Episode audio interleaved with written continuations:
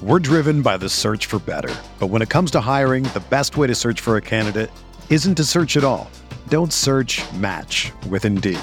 Indeed is your matching and hiring platform with over 350 million global monthly visitors, according to Indeed data, and a matching engine that helps you find quality candidates fast. Ditch the busy work. Use Indeed for scheduling, screening, and messaging so you can connect with candidates faster. Leveraging over 140 million qualifications and preferences every day, Indeed's matching engine is constantly learning from your preferences, so the more you use Indeed, the better it gets. Join more than 3.5 million businesses worldwide that use Indeed to hire great talent fast. And listeners of this show will get a $75 sponsored job credit to get your jobs more visibility at Indeed.com slash BlueWire. Just go to Indeed.com slash BlueWire right now and support our show by saying that you heard about Indeed on this podcast. That's Indeed.com slash BlueWire. Terms and conditions apply. Need to hire? You need Indeed. From the Clark Ford studio in Oxford, Mississippi, MBW Digital proudly presents the Oxford Exxon Podcast. I'd say thanks for tuning in, but why am I going to give you a round of applause for something that you're supposed to do, to be frank? And now, here are your hosts, Chase Parham. And broadcast school has really paid off. and Neil McCready. I deserve to be on TV. Welcome into this Thursday morning edition of the Oxford Exxon podcast. Chase Parham, Neil McCready, Clark Ford Studio. Today, Ole Miss for uh, hopefully for at least until the season starts. So we're not having to deal with it. They have completed their coaching staff. It seems like uh, hiring a linebackers coach last night. Uh, Neil first mentioning him sometime yesterday afternoon, something like that, two three o'clock, uh, somewhere in there. I think he's starting work, maybe even last night, getting into town. So uh, Maurice Crum, he was at Western Kentucky. We'll talk about him a little bit baseball a day away, maybe some basketball stuff, some basketball games last night. Um, a Matt Corral story that's on our board. Got some takes on that and uh, and more. So those things coming up on today's show. A show brought to you every single day by the Oxford Exxon Highway 6 West in Oxford. Lunch specials 569, two sides, bread, 32 ounce drinks. Remember, we uh, talked about the Super Bowl, but ribs, chicken, a lot of different options there. Let them take care of your weekend. Maybe you got a party, maybe you got people coming over, maybe you just want to hey get some barbecue without having to cook it. Let the Oxford Exxon or all Blue Sky locations help you out with that. Again, coming to you from the Clark Ford studio. We are Clark Ford is in uh, Amory, Mississippi, 662-257-1900. 662-257-1900. Call that number. Um, ask for a, a quote on the Ford product you're interested in. Corey will send you a quote within 15 minutes in business hours, right to the bottom line. No hassle, no haggle. You get your quote. The rest is completely up to you. You can shop that quote around, or uh, you can do what I've done, what I recommend that you do. That's hop into a Clark Ford today. You'll love the product. You'll love the service. Uh, Corey wants to be your car guy. He wants to be your truck guy. I'll prove to you what that means when you make the call. 662 257 1900. Guest, join us on the Rafters Music and Food Hotline. We'll have a couple of guests for a show later today that we'll be telling you about. Um, Rafters, great place to grab a burger, po' boy, appetizers, great beer selection, full bar, and more there at Rafters on the Square in Oxford, and also Rafters, New Albany. So, um, as you mentioned, stuff coming up on um, the podcast, including the uh, the debut episode of the Peyton Chatinier Show. That uh, coming up on MPW Digital, being the YouTube feed, you can search Rebel Grove, get that. If you just hit the bell, we would always appreciate the bell. The bell typically works, and that will take you right to it, and they'll give you a notification when it pops up. So, just a little uh, little heads up there. The bell does Uh, usually work. It's like 95%. I Yeah. mean, there's a day occasionally, but Yeah. for the most part, the bell's good. So subscribe, like, hit the bell, all those different things. I mean, we, we never ever tell you guys to, uh, like, rate and review the podcast or whatever at this point. At this point, you either do or you don't. I Yeah. don't really care. It doesn't do much for us. A lot of people really, like, kind of get off on that and like it, but it doesn't. I, I, I don't care what you do with that. I did not, uh, to answer someone in the thread, Ryan Marshall wants to know if I tweeted it. I did not tweet it. You did not tweet I did not tweet it. I had heard earlier in the day that a coach had been hired. Okay. I didn't know a name. And I was in the gym with Carson, my son, Yep. at about 350 Mm-hmm.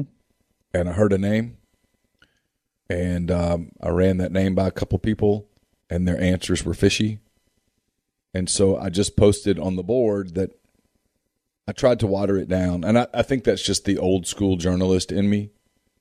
Um, I probably could have just gone with it Sure. because these days you can just go with it and be wrong, And It doesn't really matter. and no one cares. no. because well f- fans who like you don't care Yeah. um so if you're if you're just doing like rec- anything coaching recruiting anything you can just throw it out there and then if it doesn't come to fruition you can go well it changed and most of the people go well i like you you're one of us that's cool i, I just I don't, I don't know how to go there i don't know how to get there so i just said this is a name that i've heard and then He's hired like an then, hour later. And then it happened yeah. because it's not official until Matt Zenitz says it's official. And so um, I just came back and was like, yeah, it's, it's it's done. And he got here last night, and people are still playing the I can't comment officially game. Oh, it's fine. It's it's done. He's on the staff. Okay. So But I didn't tweet it, and I don't know that I'm. I don't tweet much anymore. Like I barely. I tweet like once every two days now. Okay. I pretty much don't tweet, but I don't. It doesn't matter. Like getting the whole credit thing, it just doesn't. It probably should matter to me more than it does, but it doesn't. not paying you. It's not, and and no, yeah, no. So, uh, Crum Bennett two stops as far as an on the field assistant. Um, he had a really good career at Notre Dame as a player, and then his on the field. He was at Kansas for a little while. Was that under Weis?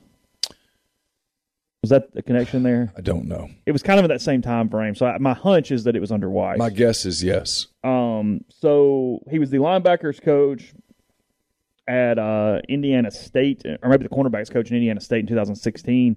And then he's been at Western Kentucky since 2017. Um, he was the co DC in 2020, the DC by, by himself in 2021 for the Hilltoppers. So that is what Ole Miss is getting. They hired him. They had uh, Jeremy Springer in as special teams coordinator in the last few days. So as of now, that is uh, the staff is, is is done and probably will be now until who knows, but will Let's be hope. until the fall. Yes. Also yesterday, um, Ole Miss adding uh, Seth Doege, former Texas Tech quarterback, USC analyst, um, as an analyst here. Um, Neil believes it could help with the special team situation should they go that route. Yes, You believe that to be accurate? I, I do believe there's. You very strongly f- believe that to be accurate. I just believe there's some accuracy there. Okay, I need to tweet it, I suppose. you should. Hey, Seth Doege's really going to help with so and so. Just no. I did. I, I- did do the work because I had no idea how to pronounce that that dude's name this morning, and I went to I went and found YouTube videos to make sure I pronounced it right because I really thought it was Dodge when I woke up this morning. I thought it was Seth Dodge when I woke up, and I went, "Hey, you For know what? some reason, Let's just check this just in case." for some reason, so, that name had stuck in the back of my Really? mind somewhere, and I, I, I knew it was Daggy Okay. somehow. Well, you and Texas Tech quarterbacks, Yeah. DJ Simmons, Graham Harrell. I We're, mean, we're all close. I had you told the fan base, "Hey, Kiffin's going to hire a former Texas Tech quarterback," like four months ago, they thought Graham Harrell is the OC. oh, they would have thought that for sure. That thing is done. Where did he- end up? Uh, West Virginia. That was the that was the school on top of my head, but I was a little scared of being wrong right there. He kind of had a weird year. Harrell did. He went from being like the hottest Oh, he was the dude there. hottest for a minute. name to eh, that air raid thingy. People question: Can you win big time football run in the air raid? That air raid, you know, and, Mm-hmm. That air raid. yeah. Jeffrey Parrott asking if I have an issue with Carmichael as the OC with the Saints. Nah, I thought that was going to happen. I, I, I fully expected that to, that that to be the case. Kyle Wilson, thank you for the super chat. He says, "What do you think about the city of Tuscaloosa versus UA, meaning the University of Alabama? Obviously, on alcohol sales, it's a nasty debate here. I have not really kept up with it, Yeah, what's the deal? but um, well, so Alabama is announcing that they're going to sell beer, and you know, Oh, they didn't last year, did they? no, I, I forgot that. so like beer and seltzers and Yeah, such yeah. at games, and the you know the city of Tuscaloosa wants to put this massive tax on it because they're saying it's going to create problems that they will have to police, and Alabama's pushing back, going, "Hold up." You do realize that the only reason anybody knows the word Tuscaloosa is because of us, right? You you realize we've created so much revenue. Hold on a second, though. It, it- this is kind of this goes back to Pete getting arrested a few weeks ago. Just in general, everybody's assumptions are maybe as inaccurate on this one thing as much as they could potentially be in a situation like this because I would do it logically too if I didn't understand the dynamics a little bit. Given the success of the Alabama football program and everything else, and it not being a huge place, and most SEC towns kind of do this to some extent, that's that university and that town and that police department, they fight like hell. Maybe more than you would typically see in that type of coexisting situation. It's weird. Like what what causes it? I, I don't know why there's so much acrimony. They're always pissed off about something. Well, Tuscaloosa has issues in and of itself Sure. because of geography. They're sitting on I 20, which is a major drug corridor, which creates problems. Okay. So maybe they're just in a bad mood. Okay. It's And I- just something else. And obviously, game day at Alabama, stressful as all a hell. hundred and some odd thousand people crammed into the town that Yeah, wasn't sure. built for that. So maybe it's just all that kind of thing. I, I don't. I don't know. I, it, Here's the truth though about these things. Well, Not if- really. If anything, They cut down on some of the other crap. beer sales reduce the amount of Yes. drinking outside of the. It it, uh, it makes the stadium less drunk. Yes. That's Uh, the yeah, de- as Ginger said, they assume that them not selling alcohol means no one has previously been drinking at football games. It, it is the most asinine take imaginable. Well, it, it's the whole thing of now you get people that are like, okay, instead of sneaking this flask of whiskey into the stadium, I'll just buy a beer. Yes. Well, the beer You can only have so with these lines. You can only have so many beers over the course of the game. and the beer is less intoxicating than the whiskey just poured straight down your gullet. yeah. Kyle, Oh, I didn't know that. Kyle points out with the, another super chat. Thank you, Kyle. He says the city already gets three percent of all ticket sales. I didn't know that.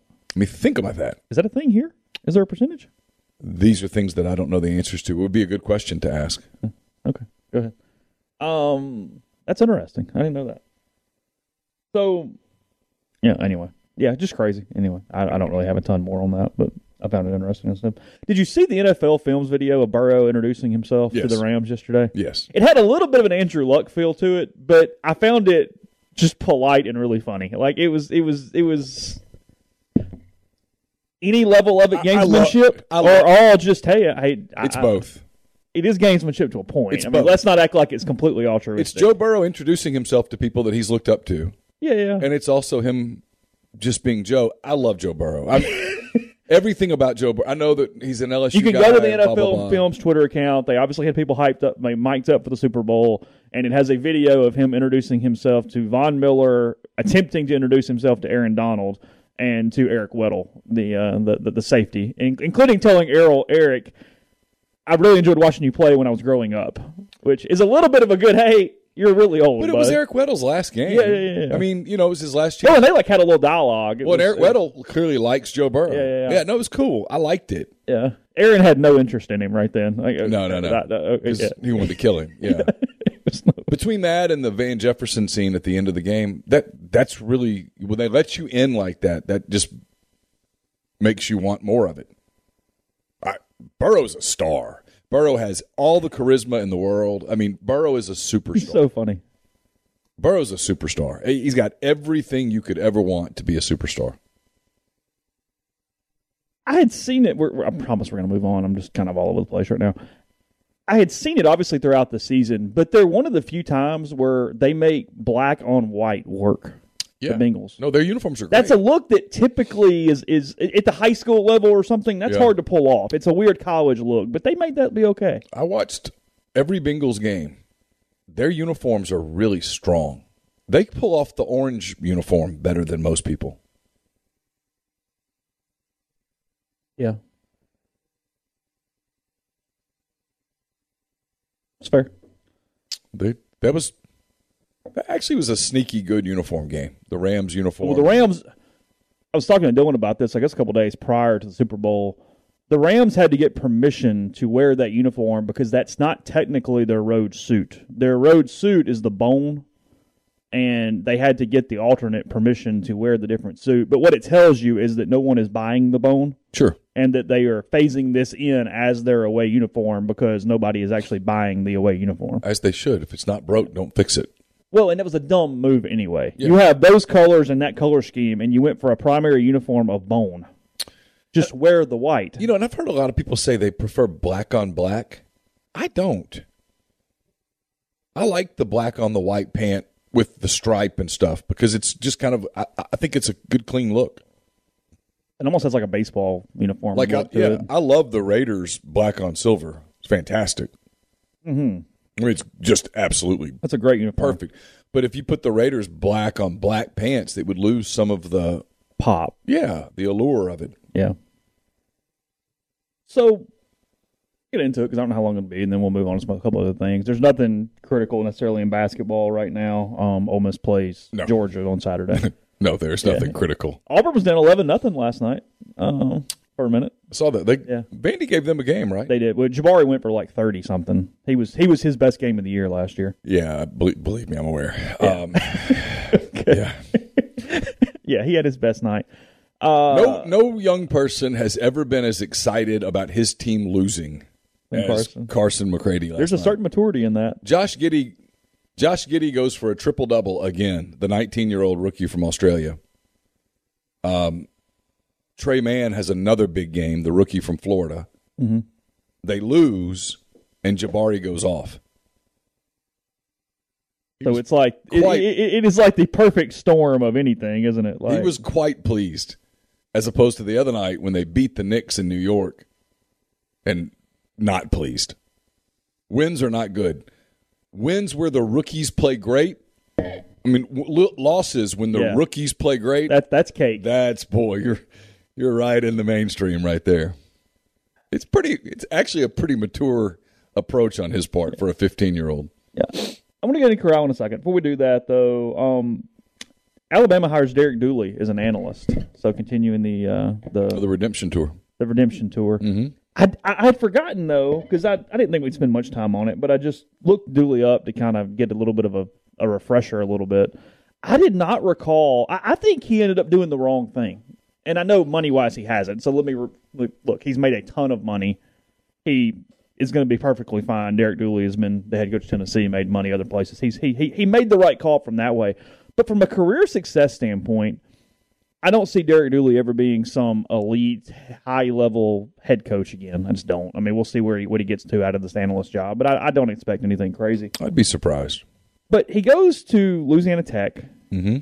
He goes 17 and 20 in his three seasons there. Goes to one bowl at basically 500 because he went five and seven. Well, he went eight and five. He went five and seven, eight and five, four and eight. He only had one winning season in Conference USA or the WAC or whatever the hell they were in at the time, Mountain West. I don't know. And gets the Tennessee job somehow. Which, looking back, other than his last name Dooley, I have no way in hell, no idea in hell how he got that job at that point. He had done nothing. Weren't multiple people? Didn't multiple people turn that down? I, I no idea. they ran out of time. Yeah, no idea. But the thing that's interesting is you go to some research on him, and for these ter- first two seasons at Louisiana Tech, he was also the athletic director. He was the AD and the head coach at Louisiana Tech for two years. Yeah. He did a hell of a job as an AD. From a straight career path standpoint, he took the wrong gig.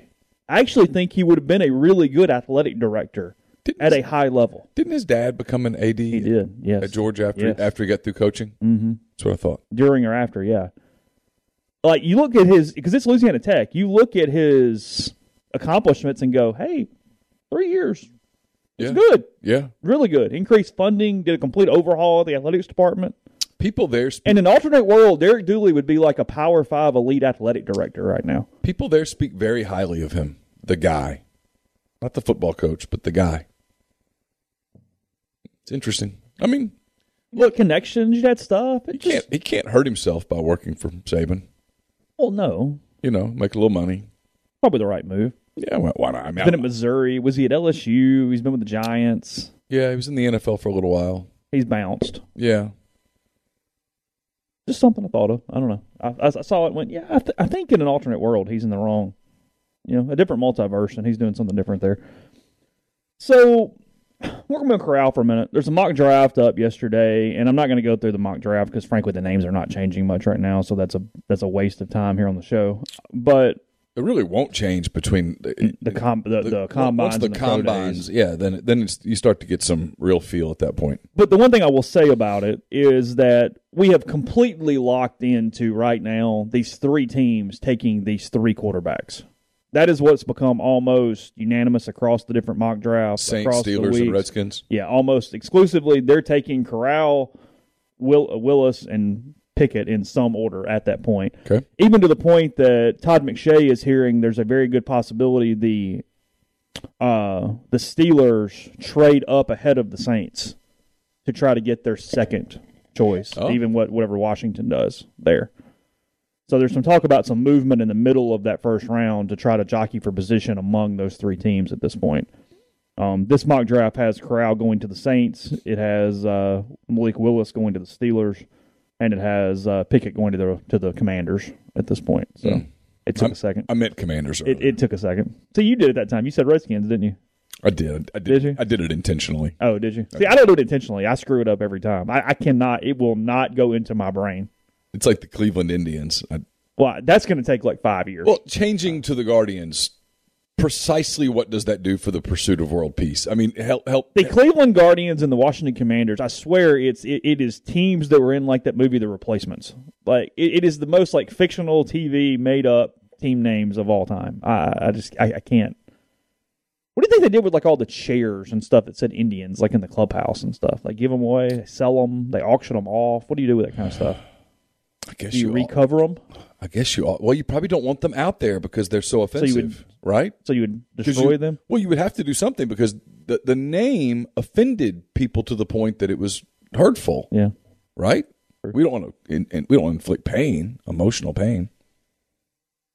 So, Eric Edholm, Yahoo Sports, uh, covers the draft. As I, as I said yesterday, he was the first ever Oxford Exxon podcast guest a decade ago. He did not remember that. He and I repl- re- responded back and forth on Twitter for a minute last Well, night. Eric's done a few podcast and radio hits. he said he would like a copy of it. I told him I had no idea how to, how to, how to achieve that for him. It was long gone in the in, into space right now, but I appreciated his time. I, I told him that he was in good company because his the first he was the first guest, and our second guest was a professional bull rider who had tried to ride Bushwhacker, that bull that nobody ever rode in the PBR for like five years or something. Things that I do not remember. You don't remember that? The guy's name was the guy's last name was Robison, like R I B or R O B I S O N, the cowboy. I, I don't remember his first his, his number number's probably in my damn phone. Probably still, is. but um, yeah. So it was Edholm, and then the dude who tried to ride Bushwhacker um was was was what we what we were doing at that point. The PBR was coming to Tupelo, and I guess Bushwhacker was coming with it. Um, Edholm used to come on my radio show in Mobile. That's how far back I go with him. I mean, he used to come on all the time. So he publishes a story on Matt Corral last night. Uh, Matt diving into some depression, saw his issue with Tristan Gretzky, Wayne Gretzky's son at, at Oaks Christian prior to transferring to Long Beach Poly. Stuff as far as what went through inside the program, earning trust of players, teammates. There was a lot of stuff in there. It was um, it was a well done story. Matt opened up a pretty good bit to Eric in that story um, to the point that I wasn't even 100% sure. I kind of wanted to steal it and load it into our system, but I don't know if we still can do that with Yahoo stuff or not. We used to could, but I didn't know. I think we still can. I think we still can. I started to do it and I wasn't 100% sure. Uh, Yahoo is still technically our They are cutting your checks. They are. So, Thank God. And I appreciate that, Yes. Thank you. yes. So, move on. I am appreciative of Yahoo. No, no, no. You're, you're, I was about to Say say it. something. No, no, you, you don't want me to say it. Okay. Uh, which says something if you're telling me, if I'm telling you that you do not want me to speak the sentence that was coming out of my mouth. Uh, so anyway, I have no idea. You'll have to tell me later. no, I'll tell you later. Yeah, Okay. yeah. It was an unfair thing to some people if I'd said it. So the story comes out last night. Obviously, people enjoyed it. Uh, well, that's never there. stopped us before. Well, that's a good point. Uh, there's a lot of stuff in there, but and I know where you're going, so I'll set you up and let you go there. You and I just very, very briefly discussed this prior to hitting the record button, but the synopsis of it is that it is an indictment and a frustration when he was here for this long, and that is where that story gets published yesterday. Yeah, it's a great story. Eric is a terrific reporter. It speaks volumes for his talent that I presume Eric and Matt did not know each other prior to that conversation that Eric was able to get that level of information out of him, an intimate level of information out of out of Matt. So first of all, it speaks volumes to his talent. I think it's important to put that out before I say the other. Yeah, sure. He's a gifted reporter, always has been. He's covered the NFL for a long time, knows a lot of people, etc. He's done a great job.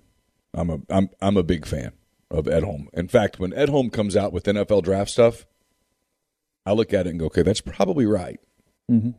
Sure. Like stuff might change, but if he tells me, hey, the Bills are probably are, are really looking strongly at player X, I'm like, hey, the Bills are looking strongly at player X mm-hmm. because his source in that is someone in the Bills organization. Sure. But it is an indictment on our beat. It is that we were around this kid for four years and never got anything close to that. Mm-hmm. Even though I think we all knew there'd been this transformation on Matt Corral. And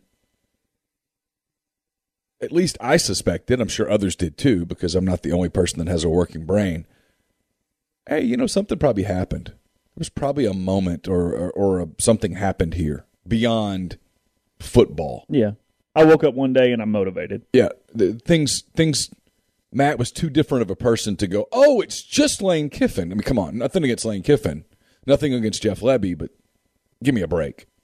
It had to be more than that because he completely kind of transformed in front of our eyes, and it's an indictment on our entire beat. It is that nobody ever said, you know what, I'm going to d- do a deep dig into this. Now I tried to get in touch with his mother routinely over the last two years, and it just didn't work. Well, that's the only. It's not even a defense, but that's the only thing. I mean, as far as I'm aware, there could have been some. If there is another quote in here, I apologize because it's not a shot at Eric. I don't mean it that way. I think it's a one source story. I think it's just Matt yeah, talking. It is. Um, so that requires Matt, which which gets to my second. So it gets to my second point. Yeah. This is my and, and look. I think the world's changing. We can dive into this in a minute. Um, Well, yeah. my it's it's frankly it's a fascinating topic that people would love the inside baseball part of it. Um, you you just can't get a one on one these days without some sort of nil tie. Now that is what it is. That's not me bitching about it. It just is what it is. And Matt's nil price was exorbitant, and um, but nobody ever got that story here, and it is abs- It's an indictment on us, and it's also, frankly, frankly, this is the this is my criticism of Ole Miss here. This was a guy that you wanted to become a Heisman candidate, and you let a part of the story that would have gone national mainstream fast not get told during his senior year. Mm-hmm. Now, perhaps that's because Matt didn't want it told, Well, because in but he told it now. and is the reason because of draft. Let's get this out here. Let's go ahead and whatever before the interviews. Yeah. Let's go ahead and go. The Yeah. agent goes, "Hey, look, you need to do this." Yeah, Right, you that's- need to- that is certainly possible. Sure. Because Matt, frankly, didn't want local NILs. He set numbers Right. that were so expensive that it didn't even make it willing for to be asked. Well, and privately told people that was why he put that number out there. It everybody kind of made fun of the number, but the number was very real. As in, no, they'll just I, I'm not doing it. I don't want to sit. and if somebody's willing to do that, well, then sure. okay, right. Yeah, that was why Matt Corral had whatever that number was on that appearance fee thing. What was it? It was like It was hundred thousand yeah, dollars. I don't know, but it was it was very high. Where you went, I laughed at it when he did it. I mean, I, I appreciated it at the time because it was so transparently. it was like wearing a t-shirt. I mean, if y'all are dumb enough, yeah, then Like, okay. I mean, if you'll really do that, then sure. But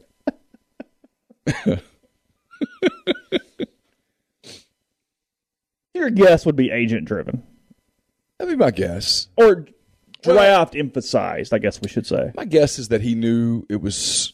Here's my guess: is that these clubs, especially at that position with the first round pick, Well, that's a good point. I mean, he didn't give it to Ole Miss either. I mean, Ole Right. Miss would have run it had had they Sure. gotten it. Well, if they could have gotten no, no, stop, Neil, stop, let it go. Um, uh, what was I going to say?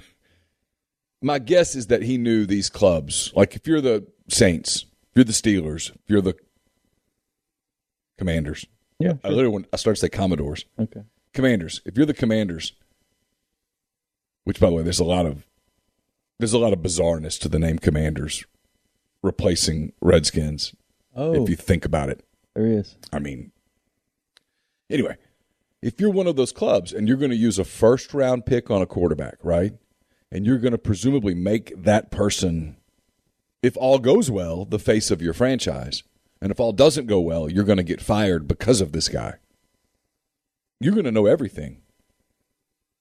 They go way beyond hand size and ability to throw and you're going to know everything about this guy. What what makes you tick? What are your things? What are your vices? What are your what are your what's your weirdness? I mean, you're diving in. You're hiring you're hiring people to dig into everything. Not to expose it, but just so you know it. Like if he's got some weird I'm not talking about Matt here, just anybody. He's got some weird fetish thingy mm-hmm. and you think that might ever get out, you want to be in front of it. You need to know, not because you're judging or whatnot, but just because you need to know. Hey, if this ever comes out, we're ready for it. This is the face of our franchise. Like if you're the Bengals, you want to know everything about Joe Burrow. Like, does do you bite your fingernails? Seriously. Is that going to get into it quick and then you throw the ball? Well, not even that, issues? but are you going to, you know, were you doing it on TV Yeah. where people start doing something? What do you, what, what are your things? What are your bad habits? You want to Sure. know everything. So if one of the things was, hey, I dealt with some pretty severe depression in college, got some help, whatever. Okay, cool. We need to know that though, you know. So, and if that's going to get out, like if a club's going to put something out in an attempt to hurt his stock so that they can get him later, and this is the NFL, Yeah, yeah, yeah. there are no rules with the draft. just need the dude. So if if if that's the case, you um you want to be ahead of it, and so maybe he and his agent said, "Hey, let's let's get out in front of this story in the event that because if it's coming up in interviews, it's going to get out. There's too many Eric Edholms who cover the NFL who are going to get stuff like that if they're because they're, good and they're sourced and they talk to a lot of people and they have a lot of resources to I mean, look, if, if Eric needs to go fly to Phoenix to talk to the Cardinals, Yahoo says, yeah, just put it on the card. Yeah, sure. So it, it can get done. So that's probably what it was. But it speaks volumes for Matt. I've always thought that about Matt. I mean, you, you go back and forget the fight in the end zone, just the way he behaved to the guy that we covered the last two seasons, especially last season. Totally different person. I mean, you know, I mean, it was what you expect out of your kids, right? You you expect when you send your, send your kids It's off almost to like college, kids grow up. you expect when you send your kids off to college that they're going to grow up. I mean, I'm watching it. I mean, you know, my oldest child is a completely different girl than she was the day that we moved her into Reed Hall in what was that August of 19. Mm-hmm. I mean, she's a totally different person now. I mean, just changed because you've been on your own and you've been forced to deal with some things and grow up and and and all of that stuff. And so I'm sure that Matt's the same way, but I but I think it was kind of a profound deal for him to realize that he didn't really like it that much. And you know, if you've ever played football at any level, I don't care if it's middle school. There's one thing is true about Jeffrey used to say this, and it's exactly right. No one has ever gone to football practice and said, This is the greatest thing ever. Friday night, yeah, absolutely. Saturday afternoon, I can only imagine. Yeah, sure. But like Tuesday, Yeah, no. nobody ever goes, man, Tuesday football practice, man. Football practice. yes, sir. You can have fun at baseball practice. You can have fun at basketball practice because you'll scrimmage. Football practice, drills, inside drills. Well, it shows you how screwed up is I was watching a Twitter conversation with Andy Staples today, and they're talking about Oklahoma, and Andy was like, "No, Oklahoma's the reward," and I'm like, "Hold on." The reward in practice is to run full speed into one another. That's the reward. No. Like, so it tells you like the it's a different level of Yeah. yeah, this sucks Yeah. because the the sucky part is the sprints and the crawl and the, the just the heat and the days Yeah. and the the damn constant of it. Yeah. I mean, Carson and I were talking. Guys on day one of fall camp are pumped up. Guys on like the first day of week three are going, "Oh God, Yeah. there's a week left." Make it stop. Yeah, Are we ever going to get there? It's not like baseball. You know, you take a little BP, you hang out in the outfield with your buddies. It might get cold, yeah, whatever. but you're out there and you're just, you know, I, mean, I was at baseball practice yesterday. They were not overstimulating anything. Like it was just You're hanging out out. there, just chatting, playing a little grab ass with your buddies, whatever. Then you go hit. You work on your hitting for a few minutes. It's cool. Yeah, like Jacob Gonzalez had shorts on pretty much the whole time I was there. He didn't even have pants on. Yeah, he just he got his swings in. Didn't really matter. Took some ground balls. Mike wasn't yelling at him to put pants on. Uh, you know, they've already worked on their coverages and stuff. It's the hay is in the proverbial barn. They probably have a probably have a hitting meeting yesterday or today where they'll talk about the pitchers that they'll see. Yeah, Mike said today's video day. Yeah, they'll Go over some they'll stuff. look at some stuff. It's just different. I'm not criticism. This is not a criticism. It's just different sports.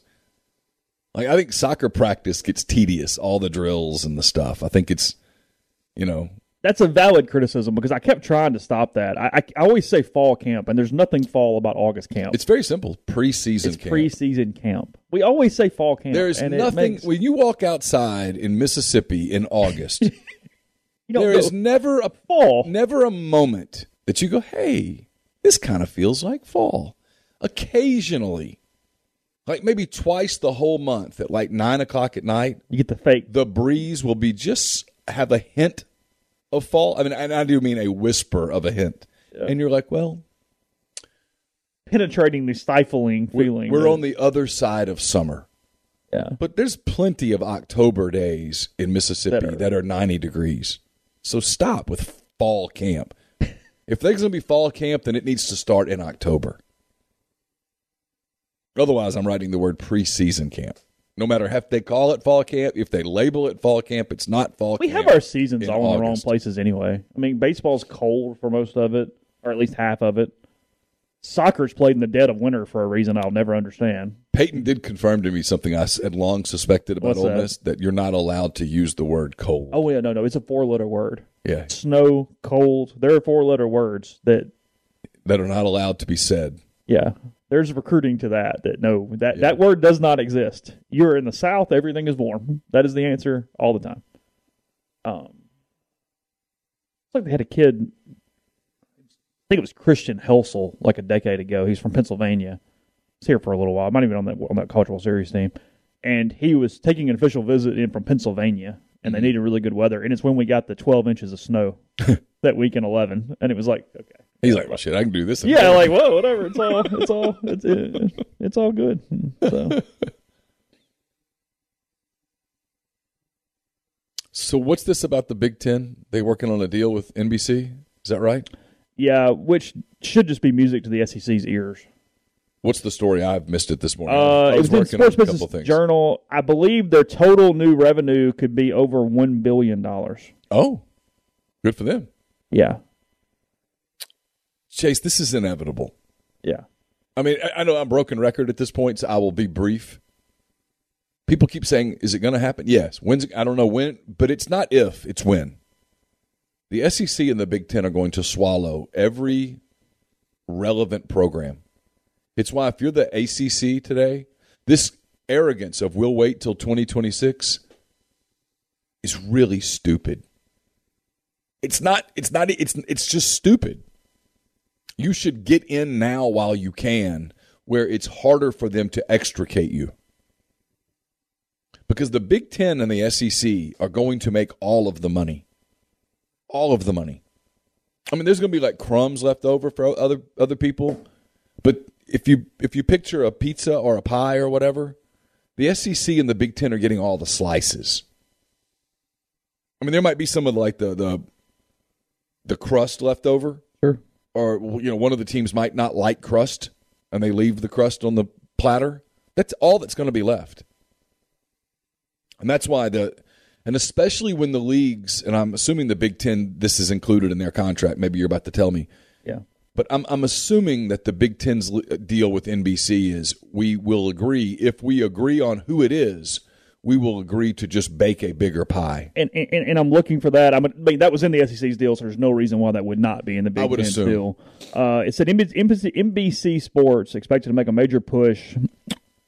The Big Ten command fees of up to 1.1 billion dollars annually on the open market, said sources.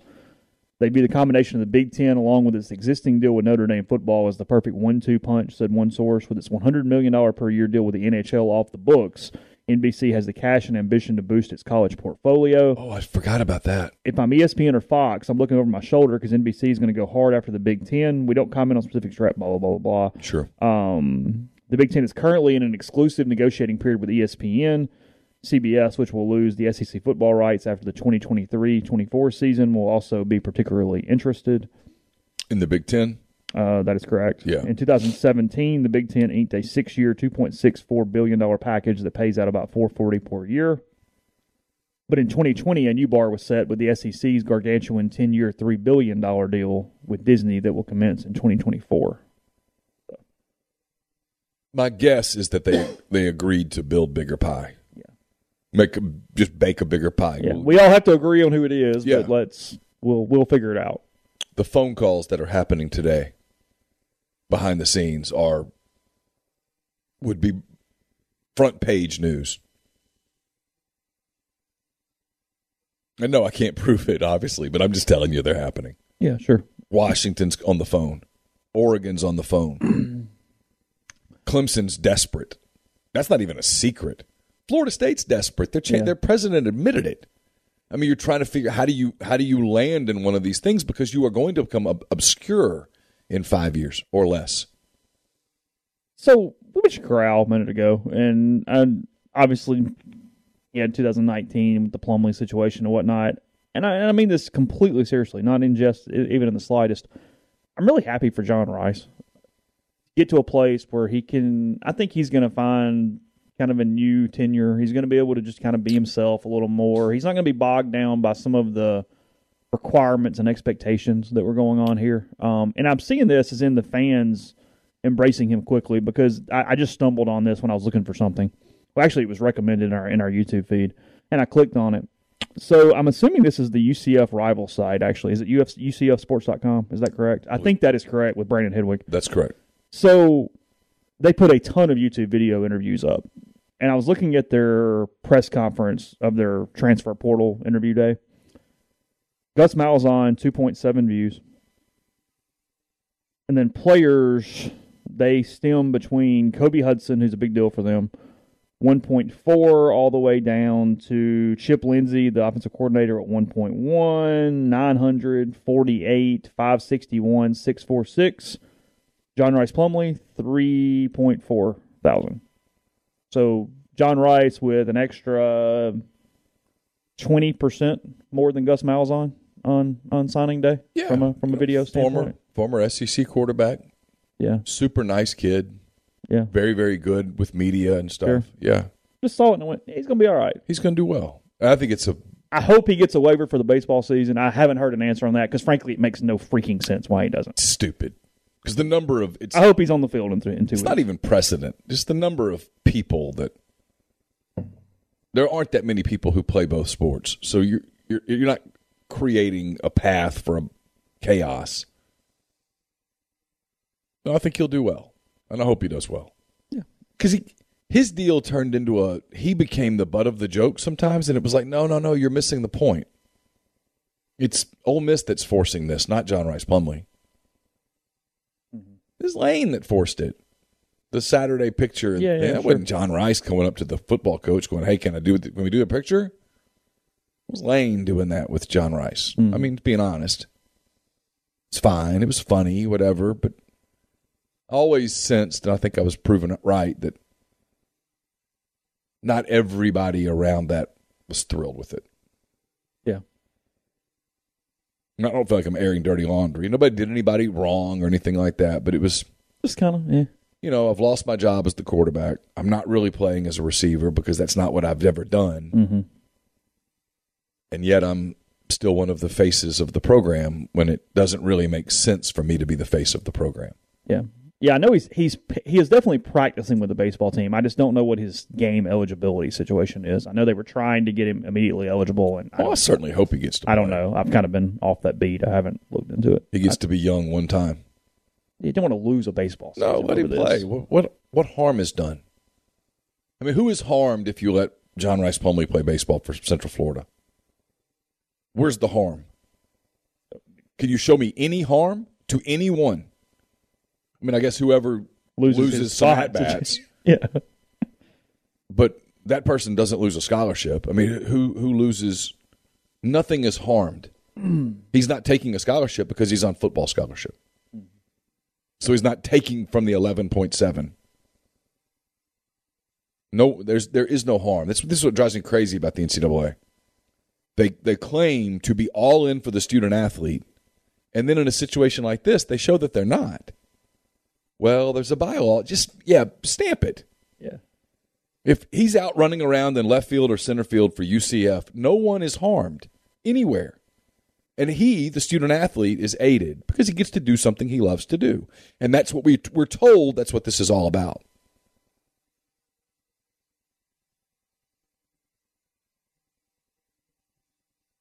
Yeah, UCF's baseball team's fine. They actually took two out of three from Ole Miss last year in Oxford. It was a sign of things. I'm kidding.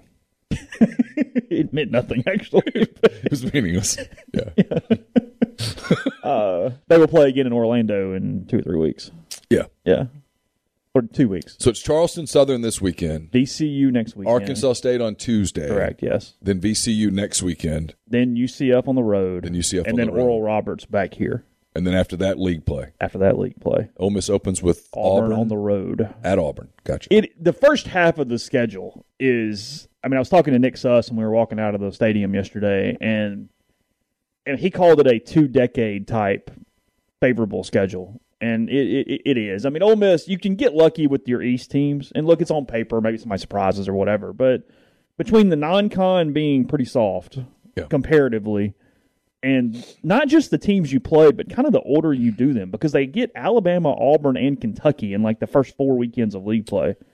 I mean, you you really There's- have a chance to build a resume There's, early. there's pressure to build that resume. Well, there is. No, you drop a couple of them and you go, hey, look, that's a Yeah. problem because I got State and I got Arkansas and I got some of this stuff coming. But the 'Cause you have schedule, the second half of the season where you could play really well and still lose games. yeah, it's it's an incredibly manageable schedule. And what the NCAA selection committee has shown you is that league wins kind of will trump everything. If you put the really big SEC win number, they'll they'll reward you for that ninety percent of the time, and they don't necessarily, um, you know, um, Resume 99 goes, so all of our non-con weekend series are NCAA teams. Um, well, VCU had like a 30 RPI last year. I don't know what would be back. I, I know nothing about Oral Roberts. Sorry, I got nothing.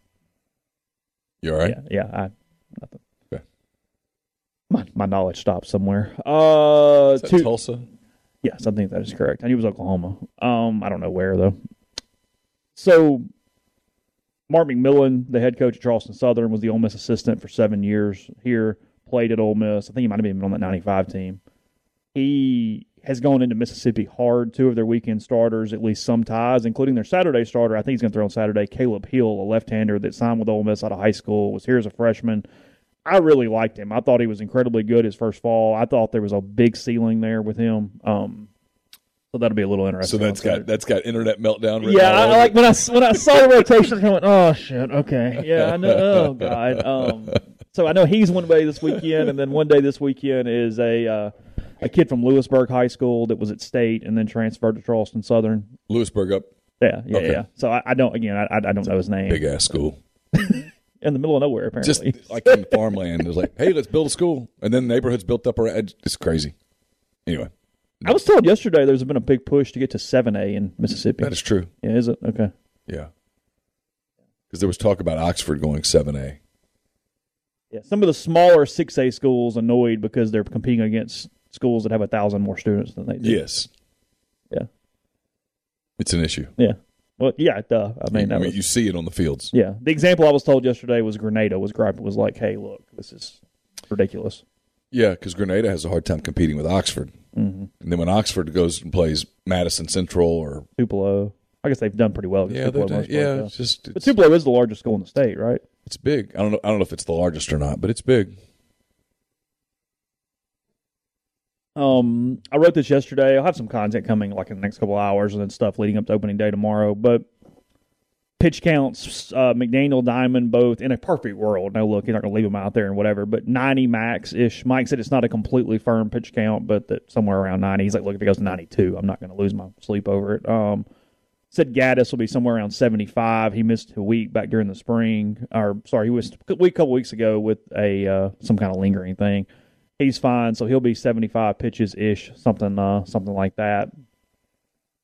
Bro, Jacob Gonzalez did get his blonde dye job yesterday. He got that done at the parlor on Jackson Avenue. Oh. I really want the inside thought there. Your video? I do not have video. Okay. I was just told that is where it, it got done. I'll take his word for it. Wasted opportunity. Wasted opportunity. Could have put it on YouTube. You could have done Anything it at the blow dry bar. Uh, they closed actually, right? Oh. Or they're, they the building is for sale. Oh, that's right. I yeah, saw we that. saw that on the message. I saw board. that. Yeah, I haven't checked to see kind of what's going on, but uh, the, We could have bought it and then done it there. could have turned it in the studio. I have a feeling that real estate would be a little more expensive than we need for, for a so. studio. Just got a hunch. Yeah, I thought Tupelo was the largest. Um, I thought that was that was right. So That's Look- a big school. yeah, Tupelo is like a college campus. Yeah. Oxford's becoming that. yeah. They uh but anyway, they're healthy. Charleston Southern tomorrow. I mean, it's it's a series obviously.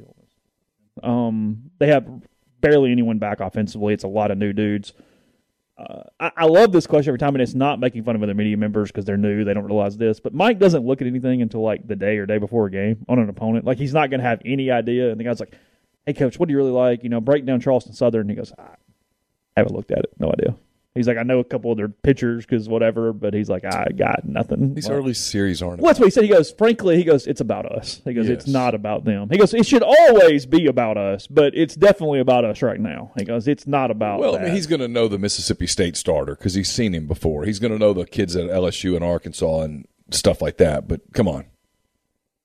Look, the truth is, you want to win these series and you need to win these series, but SEC teams, their fate is determined by what they do in those 30 games. The other stuff, ha- the other stuff factors but if you in. play well, you're going to win. Yes. I mean- the, the other stuff factors in, but what you do in those 30 games is the meat of your resume. There is a hellaciously large talent gap between Ole Miss and Charleston Southern tomorrow. Yes. So if Ole Miss just plays well, you win the game. You win and the you move game, on. yeah. And he's more worried about where Derek locates and his velocity and him than oh God, what's that guy going to do with the outside pit? Just like Mark's not obsessed with winning these games. He wants to see his kids compete. gives them an oppor- just gives them a day, an opportunity. Because I because I asked Mike that I said, "Hey, you play a lot of former assistants," and he was kind of like, he's like, "I know it's your storyline. I'm not really being a jerk." He goes, "I know the guy, and we said we'd play. Like, there's no extra element if to it. right? If you're Mark, if you're trying to recruit Mississippi, you, We'll, we'll get you some home games. yeah, we'll show you that You we, try to play Memphis and State Yeah, and Ole Miss. where and mom and dad and grandma and everybody can come to the game. You know, it, it works out for everybody. sure. Ole Miss has got to play somebody, so play them. Oxford's the 15th biggest s- school. So they're right that? in the well, and, and in that rule, they would be they would go to seven A Really? because I Oof. I think they were trying to put 24 in 7A and 24 in 6A and make it more regional. I think that was the way they were trying to do it. Kind of last thing here. So I'll Uh, be traveling to Memphis a lot. I you're saying. yeah. yeah. Jay Bilas, I guess it was Jay Bilas, maybe not. Yeah, it's Jay Bilas. He says there are eight teams who can win the NCAA national championship in basketball this year. Okay. I thought that was interesting. Auburn, Kentucky, Yeah, hold on. Tennessee, Let me make sure this is. Gonzaga, Hold on. Duke. I just I don't want to. He's got everybody ranked, but I want to make sure I have the I'm just guessing. ranking. Yeah, I know. Maybe Purdue, Providence. He's talking about foul calls. I don't really know what that's, that's about. His top eight are Gonzaga, Auburn, Kentucky, Arizona, Oh yeah, Arizona's good. Purdue, Yeah. Baylor, Nah. Duke, and UCLA. Okay. It's Kansas at nine. I like both Kansas and Providence better than I like UCLA. He has Providence thirteen. Yeah. Has Illinois twelve, Houston eleven, Villanova ten. Yeah, I don't like Houston. Villanova's That's Tennessee Villanova's good. 14. Yeah, Tennessee's coming though. Tech 15, Ohio State 16. Where's he got Arkansas and Alabama? Curious. Yeah, I'm, scrolling. Murray State 23. Huh. Wyoming 24. LSU 25. Yeah, they're talented. The Tigers have lost 6 of 10, but remain the best defensive team in the SEC. They're number one nationally in adjusted defensive efficiency. but labors to score. Five and four versus quad one teams, five and two against quad two. They can defend with the very best, but defense alone never wins championships. In the end, the offense will determine the ending for this team. Score efficiently, and they can beat anyone. Alabama 28, Mm-hmm. Arkansas at 30, Mm-hmm. mm, UAB at 33. And he's got a good team. You allowed to say that out loud? The Blazers look like they will be in the NCAA at large discussion, and rightly so. But Andy Kennedy's team must play better away from Birmingham. Recent losses at Marshall and Old Dominion are not helping the case. Right. What is helping the case is the play of Jordan Walker, the former Seton Hall and Tulane guard who erupted for 42 against Middle Tennessee. He would be fun to watch in the NCAA tournament, but UAB needs to get there first. Yeah, I think they need to win their conference tournament. I think that would help a lot. Get them in. Get them in, true. and then and then they they have the kind of team that could win a game. Memphis at 45. They're coming along. I was very critical of Penny Hardaway, and looks like I'm possibly getting served some crow. Florida at 52. That's not in. No, it's not in. And who do they have this weekend? I've got it here. Um, they got Auburn at home. Ooh. Game they have to win.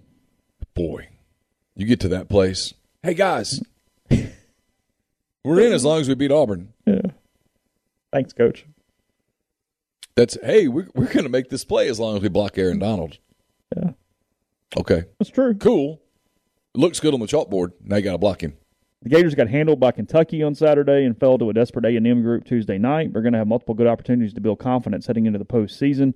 Auburn Saturday, Arkansas February 22nd, and Kentucky will all be visiting Gainesville in the coming weeks. Oh, A chance for Colin Castleton to prove he's healthy and capable of leading UF on a late season run. But you got to win those dude, games. those are three games I don't think they can win. I think uh, all three of those teams are going to out tough them.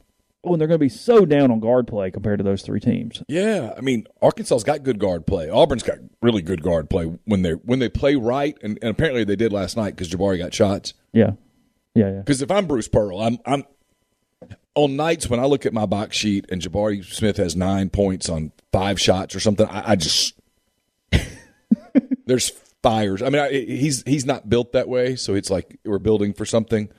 But holy God, the the, the paint would come off the locker room walls. You don't have that type of talent in your program routinely.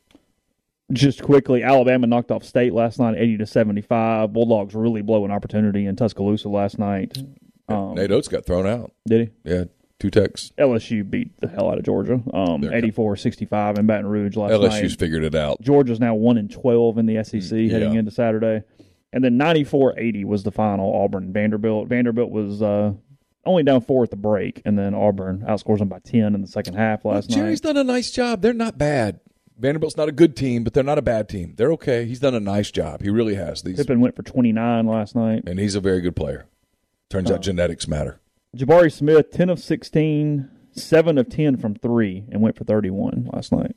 Seven of ten from three. Yes. Oh, I, I love his game. Yeah, 10 of 16. As they, people do this thing, it's Smith and Kessler went for 31 and 22 last night. people do this thing about the draft, and they talk about Chet Holm, Holmgren, who's a very good player at Gonzaga. So thin that would scare the hell out of me. Um, and they talk about Paolo Banchero at Duke, who I like as a as a good four, but I, I've never watched Paolo Banchero and thought uh, franchise face. You know, he's not Giannis or something. I love the kid Ivey at, at Purdue. He can light you up, but he's a he's a six four guard, so he's a guard. Jabari Smith. Uh, if you told me one becomes a generational superstar, it's him. Has to be him. Virginia at 56, been a weird year for Tony Bennett. State at 57. And that is it from an SEC standpoint. He, he he just ranked 68, the 68 best teams in the country. Yeah, A and M's off that list. Yeah.